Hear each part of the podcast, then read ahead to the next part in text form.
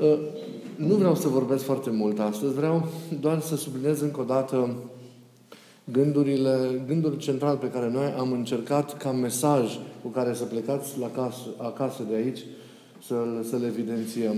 Și anume, necesitatea aceasta a jertfei, fără de care nimic bun niciunul dintre noi nu poate să împlinească, nu doar în, în sectorul acesta, zic așa, duhovnicesc al vieții, al existenței sale, dar și în orice alt capitol al, al acesteia.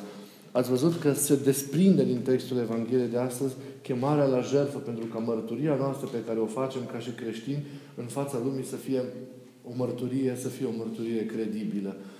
Uh, apostolii, nu uitați, sunt martori ai lui Hristos în fața, în fața lumii. Sunt cei care îl mărturisesc, duc mesajul iubirii sale, îl dăruiesc pe el însuși lumii. Ei, a fi martor, vă spuneam de multe ori, limba greacă, ca și substantiv, este identic semantic cu cel de martir. A fi martorul lui Hristos înseamnă a fi martirul lui Hristos.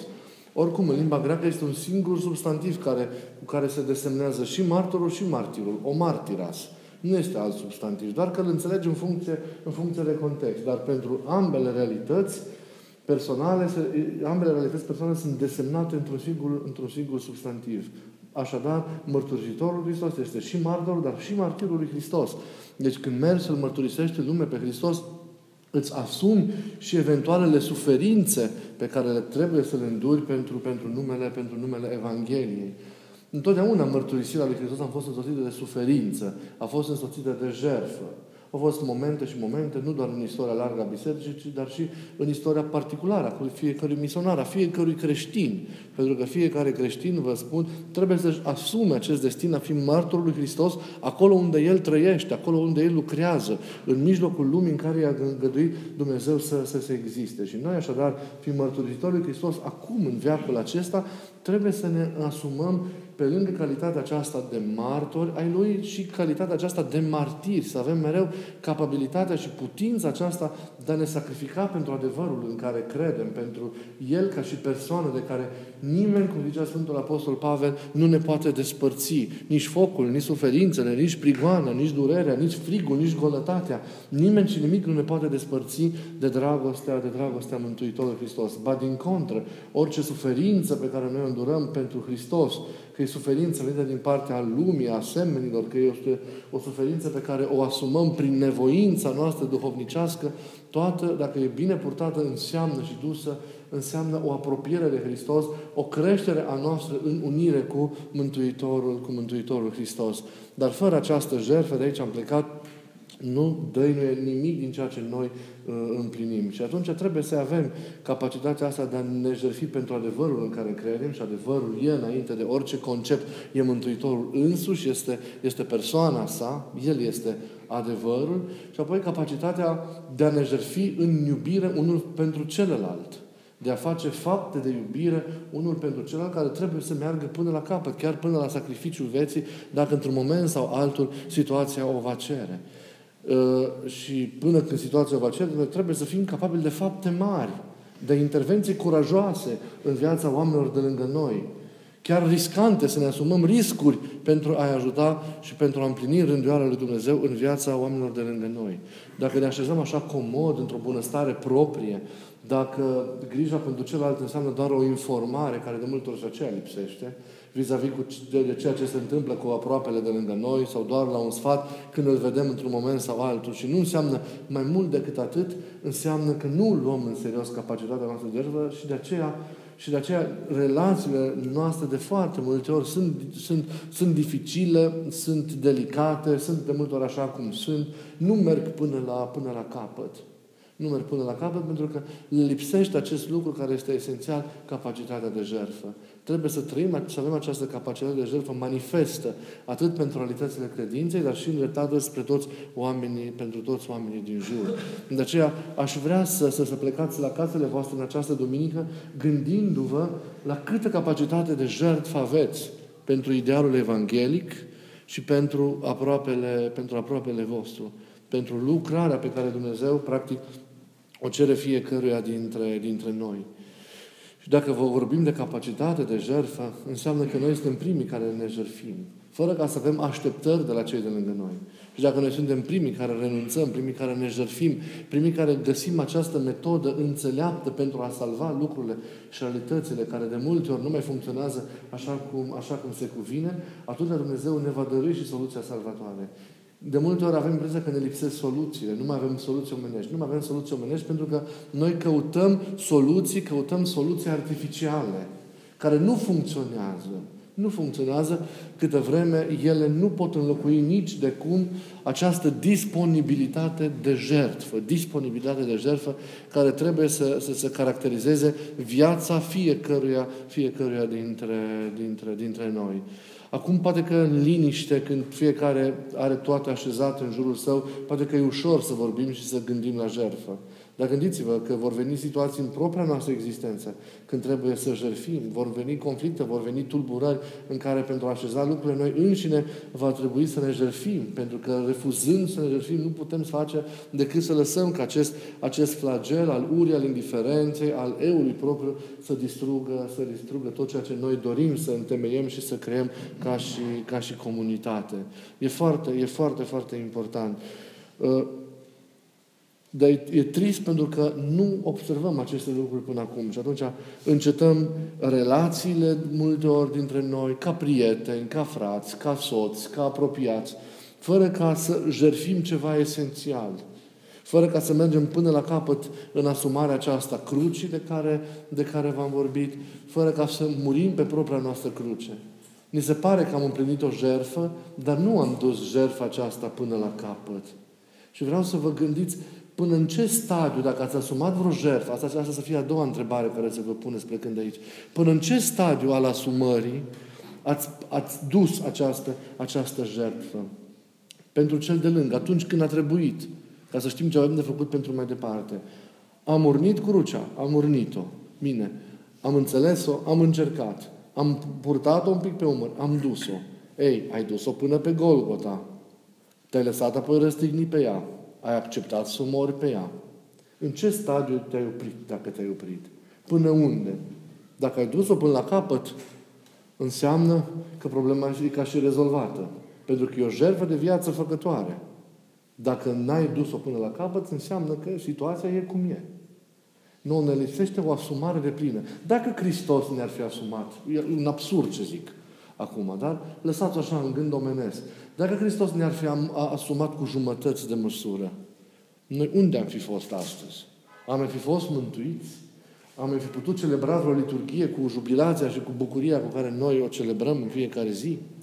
Am mai fi putut vorbi cu atâta degajare și cu atâta entuziasm despre împărăția veșnicilor bunătăți și despre fericirea veșnică? Am mai fi putut să ne luăm la fel în brațe unii pe alții, plini de bucurie după ce ne împărtășim, cu chipuri așa de luminoase, cum sunt chipurile voastre, ale tuturor atunci, ale noastre, ale tuturor când ne împărtășim. Nu. Dar totul este posibil datorită acestei jerfe duse de Hristos până la capăt. De aceea și El ne îndeamnă să vă iubiți cum? Repet, tot timpul vă repet acest lucru. Cum v-am iubit eu? Deci nu oricum și nu până într-un anumit moment. Când v-am iubit eu? Adică până la capăt. Capătul acesta însemnând nimic altceva decât această asumare de plină a jertfei despre care eu v-am vorbit astăzi la Sfânta Liturghie. Deci asumarea trebuie să meargă până la capăt. Atunci ea este o asumare care răscumpără, care salvează, care mântuiește, izbăvește. Doar atunci. Până atunci nu. Lumea n-a fost mântuită decât în momentul în care Hristos și-a asumat crucea. A purtat-o, s-a lăsat răstignit și a murit pe ea, dându-și sufletul în mâinile Tatălui. Doar atunci când El și-a dat Duhul porțile iadului s-au sfârmat, puterea lui a fost nimicită, iar moartea a fost înfrântă. Doar în momentul în care El și-a dat Duhul, s-au putut dezlega prin propria sa coborâre în infern legăturile celor morți. Și doar atunci a deschis calea către cer. Moartea lui, sufletul pe care și l-a dat, este cel care a deschis calea aceasta și a transformat moartea în cale de trecere, în poartă de trecere către împărăție și către acest nou mod de a ființa, de a exista ca om pe care El l-a inaugurat, repet, prin învierea Lui, prin preamărirea Lui. Dar fără acest, acest sacrificiu mântuitor dus până la capăt, nu ne-am fi putut mântui. jertfa Lui actualiz, reactualizată în fiecare Sfântă Liturghie, pe Golgota altarului, din a cărei roade, datorită lucrării Duhului Sfânt, noi împărtășim, este șansa noastră de a ne salva. Este șansa noastră de, de, de, de a avea împărăția.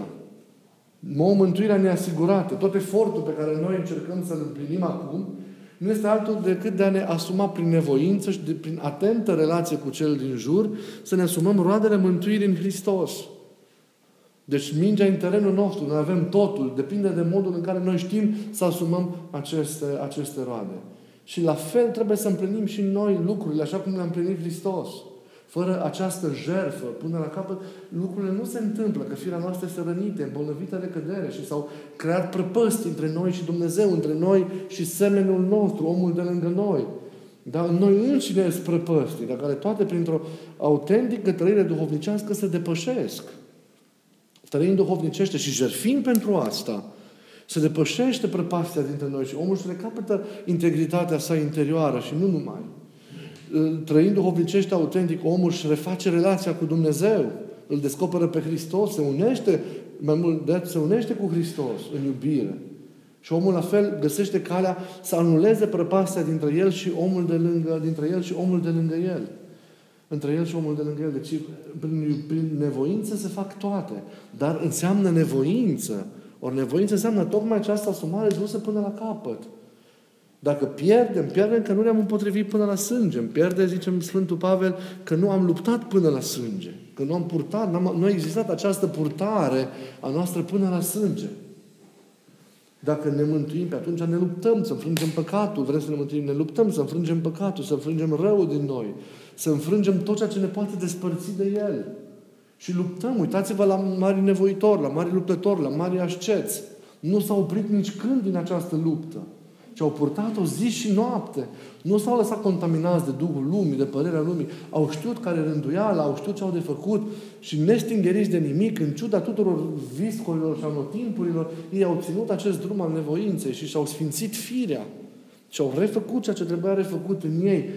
Deci au adus această plămadă și au așezat în ei și s-au transformat pe ei înșiși și s-au biruit și s-au unit cu Dumnezeu și s-au sfințit întru totul. Și au știut să repare și relațiile dintre, dintre relațiile cu oamenii de lângă. Și acolo trebuie aceeași jerfă. Așa cum o punem în planul sufletesc pentru a ne sfinți viața, pentru a înfrânge răul în noi și a ne curăți și pentru ca să putem să trăim de plin, aceeași jerfă trebuie să o facem și în relațiile dintre noi. Că vorbim de relațiile dintre noi ca prieteni, ca soț și soție, ca părinți și copii sau ca și colegi și așa mai departe. De orice natură ar fi relațiile dintre noi, ca ele să funcționeze, trebuie să existe o jertfă. Și pentru că oamenii sunt cum sunt și suntem cum suntem, suntem răniți, afectați de cădere în modul nostru de a gândi, în modul nostru de a reacționa, de, de, de a interacționa cu oamenii de lângă noi. Nu e ușor. Oamenii au neputințele lor uh, și reacționează în, în chipul omului căzut construindu-și eu, reacționând din mândrie sau cultivându-și aceste gou al, al lor. În sfârșit, merg după dreptăți omenești, după, deci după, reacționează după o logică cu totul uh, îndepărtată de, de, de, logica, de logica Evangheliei. Atunci, cu o astfel de om, oricât de drag ți-ar fi, oricât de mult l-ai iubi, tu care gândești duhovnicește și ai altă mentalitate, nu poți să intri în conflict. Nu poți să intri în conflict pentru că înseamnă să cazi într-un nivel omenesc tu reacționezi dreptate pe dreptate și asta nu e lupta Evangheliei. Asta nu înseamnă a lupta cu armele Duhului. Și atunci tu, ca să salvezi relația, că știi cât de importantă e relația cu copilul tău, cu fratele tău, cu sora ta, cu soțul, cu soția ta, cu vecinul tău, cu prietenul tău, cu membrul din comunitate. Fără de ei nu ne putem mântui. Ei, și dacă știm cât de importantă este, atunci asumăm această luptă, asumăm această jertfă și noi suntem cei care renunțăm. Pentru că adevărul noi știm, nu se impune cu forța, ci doar în iubire reușim să, cu iubire reușim să construim, să construim ceva. Și cu răbdare. Și cu umilință și cu zmerenie. Să ne dăm pe noi la o parte. Și să rămânem această umilință, fără ca să așteptăm nimic altceva. Și așa, într-o astfel de stare de, de zmerenie și de oferire totală în Dumnezeu, să stăm până când Dumnezeu se va milostivi și va face ceva. Noi credem că noi le facem. Că până, nu, până când învățăm să ne și abandonăm pe această cruce a vieții noastre lui Dumnezeu și să-i cerem ajutorul, recunoscând că noi nu mai putem face nimic. Până atunci lucrurile nu se întâmplă. Noi credem în continuare că noi reușim să le rezolvăm. Ducem o jertfă, facem sacrificiu și noi le rezolvăm. Și lucrurile nu se rezolvă și ne disperăm. Dar vreau acum, dar de ce nu? Abandonează-te, lasă-te. Răstignește-te pe cruce și abandonează-te. Lasă tot în mâna lui Dumnezeu. În mâinile tale mă încredințez. Zic ca și Mântuitorul. Și restul lasă-L pe El să le așeze și să le rânduiască. Când va socoti El de cuvinte, dar tu asumă-ți răstignirea și jertfa aceasta pentru cel de lângă tine, asumă-ți-o până la capăt. Nu uitați, și calea prieteniei noastre, și calea uh, relațiilor de familie, și calea uh, colegialității și a oricărui tip de relație umană. E o cale a jertfei. Jertfă care duce la izbăvire și duce la salvare. Să nu fugim de jertfă și de asumare. Să fim primii care o împlinim, că altfel nu trezim pe cei din jur și nu construim nimic dacă reacționăm la fel de mândru și la fel dacă reacționăm în Duhul Lumii. Să reacționăm duhovnicește și să fim primii care ne jertfim ca să fie bine. Și să putem construi. Și apoi Dumnezeu știe El să completeze și să le așeze în cele urmă, că va mișca prin jertfa ta inima acelui, acelui om. Poate nu în clipa în care tu ți-o dorești sau în care tu consideri că e cel mai bine. Va exista un moment în care Dumnezeu va împlini lucrurile pentru că orice jertfă e primită de El. El răspunde la jertfă, dar răspunde atunci când e cel mai bine. Dar să avem curajul acesta a oferirii pentru cei. Noi închidem, noi punem punct când ni se pare nouă că am luptat și că... Păi, ce ducem? Știi? Duce așa 3 metri și a lăsat crucea, că gata, e greu. Păi, nu, crucea nu e ușoară, nimic nu e ușor. De aceea zic că jertfa e o realitate, dar bucuria adevărată, să știți, și împlinirea adevărată, și mulțumirea, și învierea, și viața veșnică, toate vin în urma jertfei. Există calea vieții și calea morții. Calea vieții înseamnă calea jertfei. Pe drumul acesta al vieții mergi, cum să spun, trăind mai întâi experiența jertfei. Și apoi intri în bucurie și, și, și în, în, în, în fericire. Să le sumăm pe toate. Da? Unde e jertfa noastră? Repet, câtă e jertfa noastră, câtă capacitate de jertfă avem, să încercăm să ne gândim la, la lucrurile la lucrurile acestea, pentru că toate, în cele în urmă, au legătură cu singura și unica poruncă pe care noi avem datoria să o împlinim. Porunca iubirii. Iubirea e una. Uite, am în față și, și tipiconul și canonul monahal al Sfântului Augustin. Prima prevedere, și aceasta să știți, valabilă în, în toate regulile monahale, care na, reglementează viața într-o mănăstire, dar ele sunt valabile, multe din prescripturi de aici și pentru relațiile noastre în general. Așa se începe. Mai înainte de toate, frații mei, suntem datori să-L iubim pe Dumnezeu și apoi pe aproapele. Pentru că acestea au fost primele porunci ce ne-au fost date. Orice părinte își începe regula sa, își începe gândul său scris cu astfel, cu astfel de trimitere. Adică, dacă nu există această iubire concretizată în jertfă, în jertfă potrivită pentru Dumnezeu și în jertfă față de aproapele, nu facem nimic. Deci nu are rost să mai vorbim de alte aspecte ale vieții în Hristos. De aici îți pornește totul. Că iubirea aceasta va crește în timp e altceva, dar trebuie să existe această dispoziție iubitoare care să se manifeste ca jertfă la, la început. Iubirea e una singură. Părinții mereu au înțeles-o, au înțeles iubirea ca o singură virtute, care se manifestă ca iubire față de Dumnezeu și față de aproapele, dar ea este una singură, ea este o singură, o singură virtute, iubirea. Și ea trebuie să meargă, să meargă împreună. Da? Ea trebuie să meargă împreună. Aș vrea două gânduri din Părintele Emilian Simonopetritul să vă citesc și cu care să, să, să, să, să închei, să vedeți că ele merg împreună și trebuie jertfit mult pentru, pentru iubire.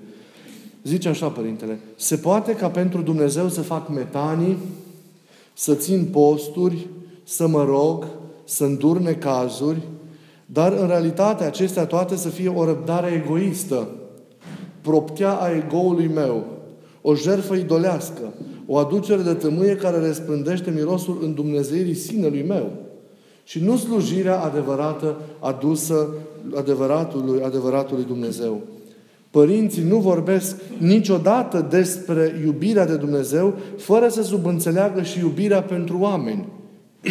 Prin urmare, și Pavel vorbește despre o singură iubire, fără să spună dacă ea se referă la Dumnezeu sau la om. Dacă comportamentul tău, și acum ne referim la omul de lângă noi, fiecare se gândește cu cine trăiește în casă, Cine e omul de lângă casă, cu care se vede des, cu care sunt prieteni, cercul de oameni cu care socializează. Da? Deci dacă comportamentul tău, a omului, aproape de mine, mă obosește, atunci e ridicol să spun că îl iubesc pe Dumnezeu. Omul care îl iubește pe Dumnezeu, cât de puțin ajunge înflăcărat, pășește într-o celelalte, este inexistent pentru cele pământești, pentru țărână și pentru urmare este cu neputință să contrazică pe cineva sau să fie întristat de către chipul lui Dumnezeu pe care îl iubește, adică de către om. Nimeni nu poate să se despartă de Dumnezeul văzut, adică omul, și să-L iubească pe Dumnezeu cel nevăzut. Dumnezeu l-a făcut pe om, zice Părintele foarte frumos, ca să avem zi de zi lângă noi prezența sa vie. Dumnezeu l-a făcut pe om ca să avem zi de zi lângă noi prezența sa vie. Fiecare din voi, pentru mine, voi trebuie să fiți o prezență vie a Dumnezeului meu lângă mine în fiecare zi. Eu în voi trebuie să-L contemplu pe Dumnezeu în fiecare zi. Și la fel, tu, pe oamenii de lângă tine, cu care te vezi zilnic, cu care te vezi periodic, sunt oameni în care trebuie să contempli prezența Dumnezeului, Dumnezeului celui viu. Prin urmare, o dovadă a iubirii noastre pentru Dumnezeu este iubirea noastră față de aproapele. Iar aproapele este tot omul. Mai cu seamă omul care este în apropierea, în apropierea noastră. Iubirea noastră pentru Dumnezeu este o experiență mult dorită, o așteptare plină de nerăbdare a inimii noastre, un dor pe care ne-l împlinim prin sporirea cunoașterii lui Dumnezeu. Dar adevărata cunoaștere este cunoașterea lui Dumnezeu prin aproapele, înainte de orice cunoaștere teoretică al lui, al lui Dumnezeu. Doar atunci fac adevărata experiență lui Dumnezeu când sunt deschis spre tot, spre tot omul care are asupra lui, dincolo de păcatele lui, pe cetea cu Dumnezeu. Prin urmare, legăturile noastre cu aproapele sunt o revelare a iubirii noastre pentru Dumnezeu. Cum ți legătura cu aproapele, așa îți este legătura ta cu Dumnezeu. Dacă aproapele tău se simte nebăgat în seamă, se simte ignorat de tine, se simte neînțeles de tine, se simte dat la o parte de eul tău, se simte neajutat, ba mai rău, se simte lovit, se simte rănit, să nu crezi că alt, alta e legătura cu Dumnezeu. Oglinda legăturii cu Dumnezeu este legătura cu aproapele și viceversa. De aceea e foarte important. Cine îl iubește pe Dumnezeu, zice Sfântul Evanghelie, să iubească și pe aproapele. Cele două merg împreună. Restul ne mințim. Ne mințim. Că dacă El ar veni între noi, și noi am ridicat mâna să-L răstignim. Dacă nu descoperim iubirea adevărată și nu-L cunoaștem în fiecare om. Se leagă împreună, vedeți? De aceea, e, nu, dacă ținem cont de asta, nu o să ajungem niciodată farisei. Dacă nu o să fim vai de capul nostru. O să citim în continuare 50 de acatiste pe zi și 30 de psaltiri și o să facem metanica tâmpiții și o să facem tot felul de reguli și să aprindem mii de lumânări și să cercetăm mii de biserici, crezând că așa rezolvăm problemele și vom zbura din duhovnic în duhovnic, căutând răspunsuri și vom crede că vom avea o taină a vieții duhovnicești în noi și de fapt suntem de tot plânsul. Pentru că relația cu omul de lângă noi nu există, pentru că noi în continuare urâm, pentru că noi suntem în continuare chipuri desfigurate de nepăsare, de ură, de neîncredere și așa mai departe. Ei, să existe o coerență între ce în ce în interior și ceea ce experimentăm în exterior. În măsura în care ne deschidem și îl primim pe Dumnezeu, în aceeași măsură să ne deschidem și să-L primim și pe aproapele. Oricare ar fi El. Primiți mai cu seamă pe cei care vă sunt mai delicați, nu uitați. Pe cei care vă sunt mai, mai, mai nu așa de ușor de digerat. Ei, ăia sunt trimiși anume de Dumnezeu ca să te mântuiască. Pentru că dacă iubi doar pe aia care ți-s comozi, ți-s la îndemână, nu faci mare lucru. Cheamă la masa ta pe ăla care nu reușești să-l asumi, pe ăla care ți un pic contrar, pe ăla pe care ți ciudă, pe ăla pe care îl invidiezi, pe ăla care știi că te urăște. Faceți pași către ăștia. Începeți cu oamenii ăștia. Bineînțeles, ne uitându-i pe castici, pe apropiați, pe oamenii pe care te prieteni în mod normal îi iubești. Dar ce vreau să zic este ca nimeni să nu fie exclus de la iubirea ta. Nu o să poți la început la fel. Sunt etape, sunt trepte, dar trebuie să știm spre ce tindem. Trebuie să știm care este, care este scopul. Și bineînțeles, ca toate astea să se întâmple, e nevoie de voința noastră încordată la maxim, e nevoie de jertfă, da? De aici am plecat, E nevoie de har. Dar harul vine în urma jertfei. Încercați să jerfiți. Aveți curajul să faceți pași. Să ziceți nu. Și să creați unitatea.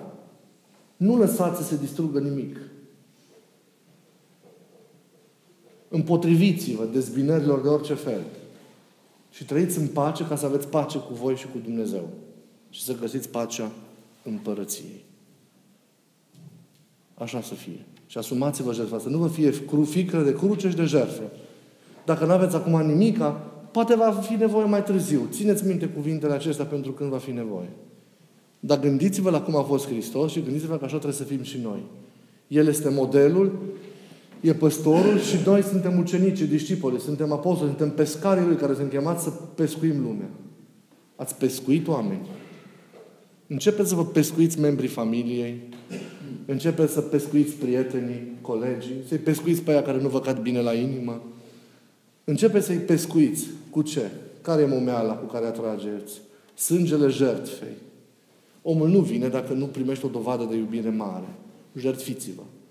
Întrebați pe Dumnezeu și o să vă zică cum. O să vă zică cum să faceți, dar nu renunțați ușor. Vă rog, nu renunțați când aveți o încercare. Jerfa. Gândiți-vă la jerfă astăzi și toată săptămâna asta, bine? Mulțumesc!